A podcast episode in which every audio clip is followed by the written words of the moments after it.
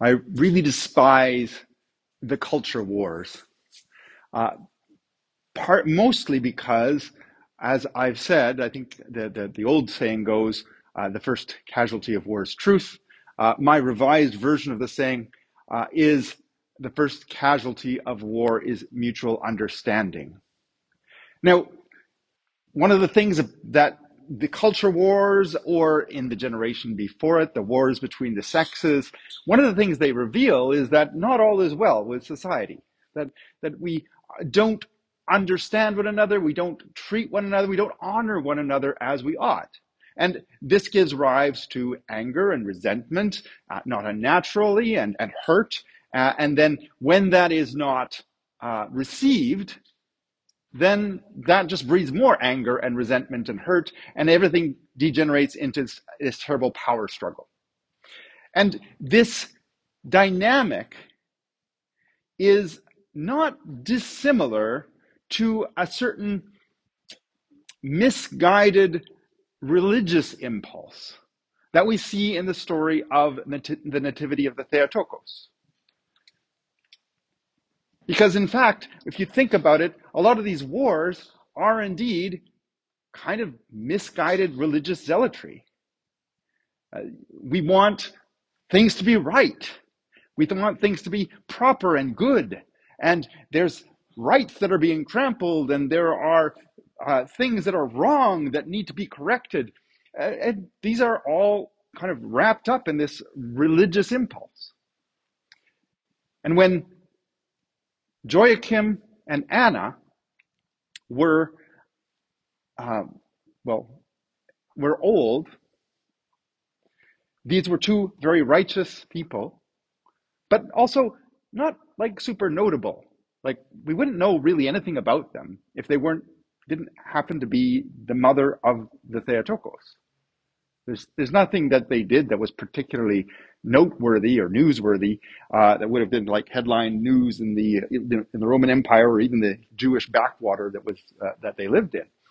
Um, they were just good people who loved God, but there was something wrong. They didn't have any kids. And in the Jewish understanding, Children, and in, indeed in the Christian understanding, children are a blessing from God.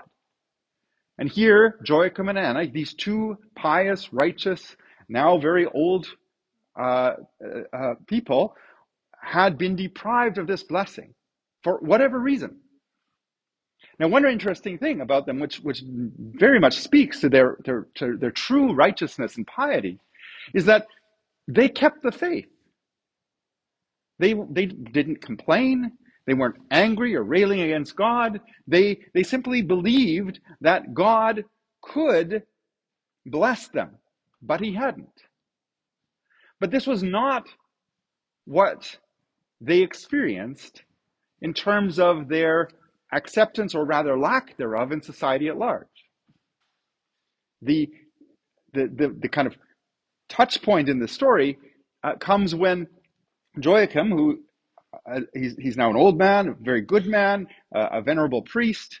Uh, he is, it's his turn to serve in the temple. He comes with his sacrifice to the temple, and the high priest turns him away because, well, God hasn't given you this blessing, and therefore there must be something wrong.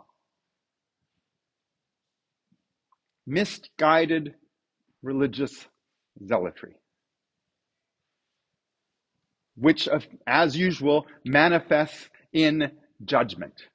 And as so often the case, in this case manifests in false judgment, wrong judgment, misjudgment.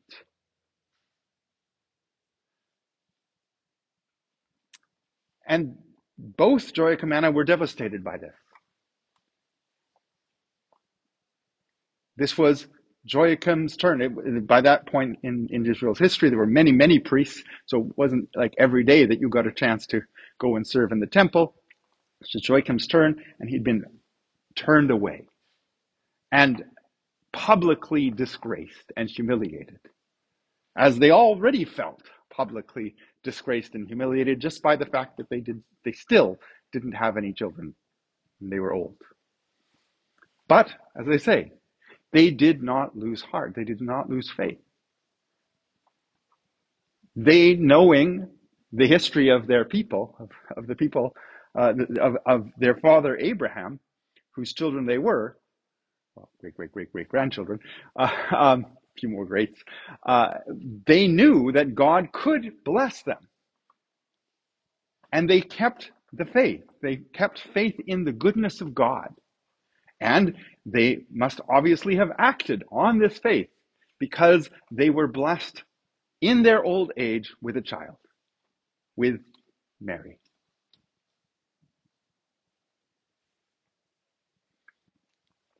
And this faithfulness to God, it's not something, as I say, that, that gets noted in the headlines. This blessing of motherhood is not something that gets, at least in most of human history throughout the world, not something that gets actually exalted as much as it ought. It is a difficult role, even when one is blessed with it. It's, it's hard. And part of the anger and resentment that came in the war between the sexes and now the the the, the, uh, the culture wars is precisely something like this where you know if you look at you know look back through human history and you look at what's celebrated what are the great stories? Well there's great stories of heroism there's great stories of great warriors there's stories of very successful politicians people who shaped the world with this or that or the other thing usually men. And yet all of those things are and those, these are all celebrated in story and song and movies and and and and you know action movies. Uh, how many of those great big blockbusters celebrate the simple beauty of having a child of being a mother it's not fair it's not right there's a reason why people got women got upset, saying, wait. And yet, it's interesting to me. Here, here I probably betray some of my own biases. It's interesting to me that the, the solution seems to be to make women the action heroes. I'm sorry, that's the wrong solution. It's not to say that, you know, there aren't women out there who could beat me in a fight. Uh, if I could bring myself to hit them, it's pretty firmly drilled into me don't hit a girl. I think it's a good good basic rule. Uh, but but there's lots. There's I'm sure there's women out there who could just knock my clock. Uh, you know, and clean my clock. I think is the is the is the proper. you know, if it came down came down to a fight, who cares? There is not one of us men who has it in us, literally, to become a mother. None of us have what it takes to create life within ourselves or to bring it into the world. This is something that is amazing, a gift from God. And a huge, and like all great gifts from God, a huge responsibility and very hard at times. And, and it's something that we ought to, and in fact today we do celebrate. We honor. We lift this up. Because if we think about it, ultimately, from the perspective of our faith, there is no greater heroic act that anyone in humanity has done